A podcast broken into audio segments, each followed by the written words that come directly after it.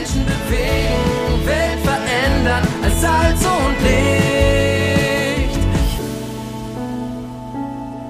Hoffnungsgeschichten. Hundertmal von Gott bewegt. Ein Podcast der Allianzmission. Vom Gangster zum Christen. Vera und Sergei Babic sind Missionare in Straßburg in Frankreich. Sergei erzählt von Jamal. Jamal war in Georgien Gangster und als solcher mehrfach im Gefängnis.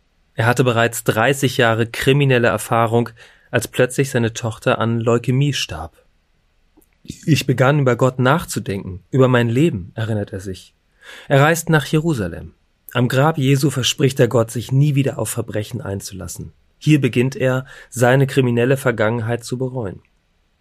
Jamal lernt Badri, einen ehemaligen Verbrecher, kennen, der ihm von Gott erzählt. Als Jamal Leberkrebs diagnostiziert bekommt, reist er nach Straßburg, wo der Krebs erfolgreich behandelt werden könnte. Badri stellt dort den Kontakt mit Sergei her.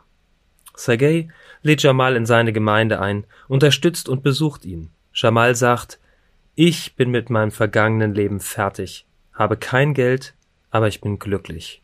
Das neue Leben ermutigt mich zu neuen Dingen. Dazu aus Philippa 3, Vers 8. Ja, wirklich. Alles andere erscheint mir wertlos, wenn ich es mit dem unschätzbaren Gewinn vergleiche.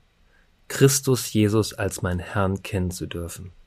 Durch ihn habe ich alles andere verloren und betrachte es auch als Dreck. Nur Christus ist mein Gewinn.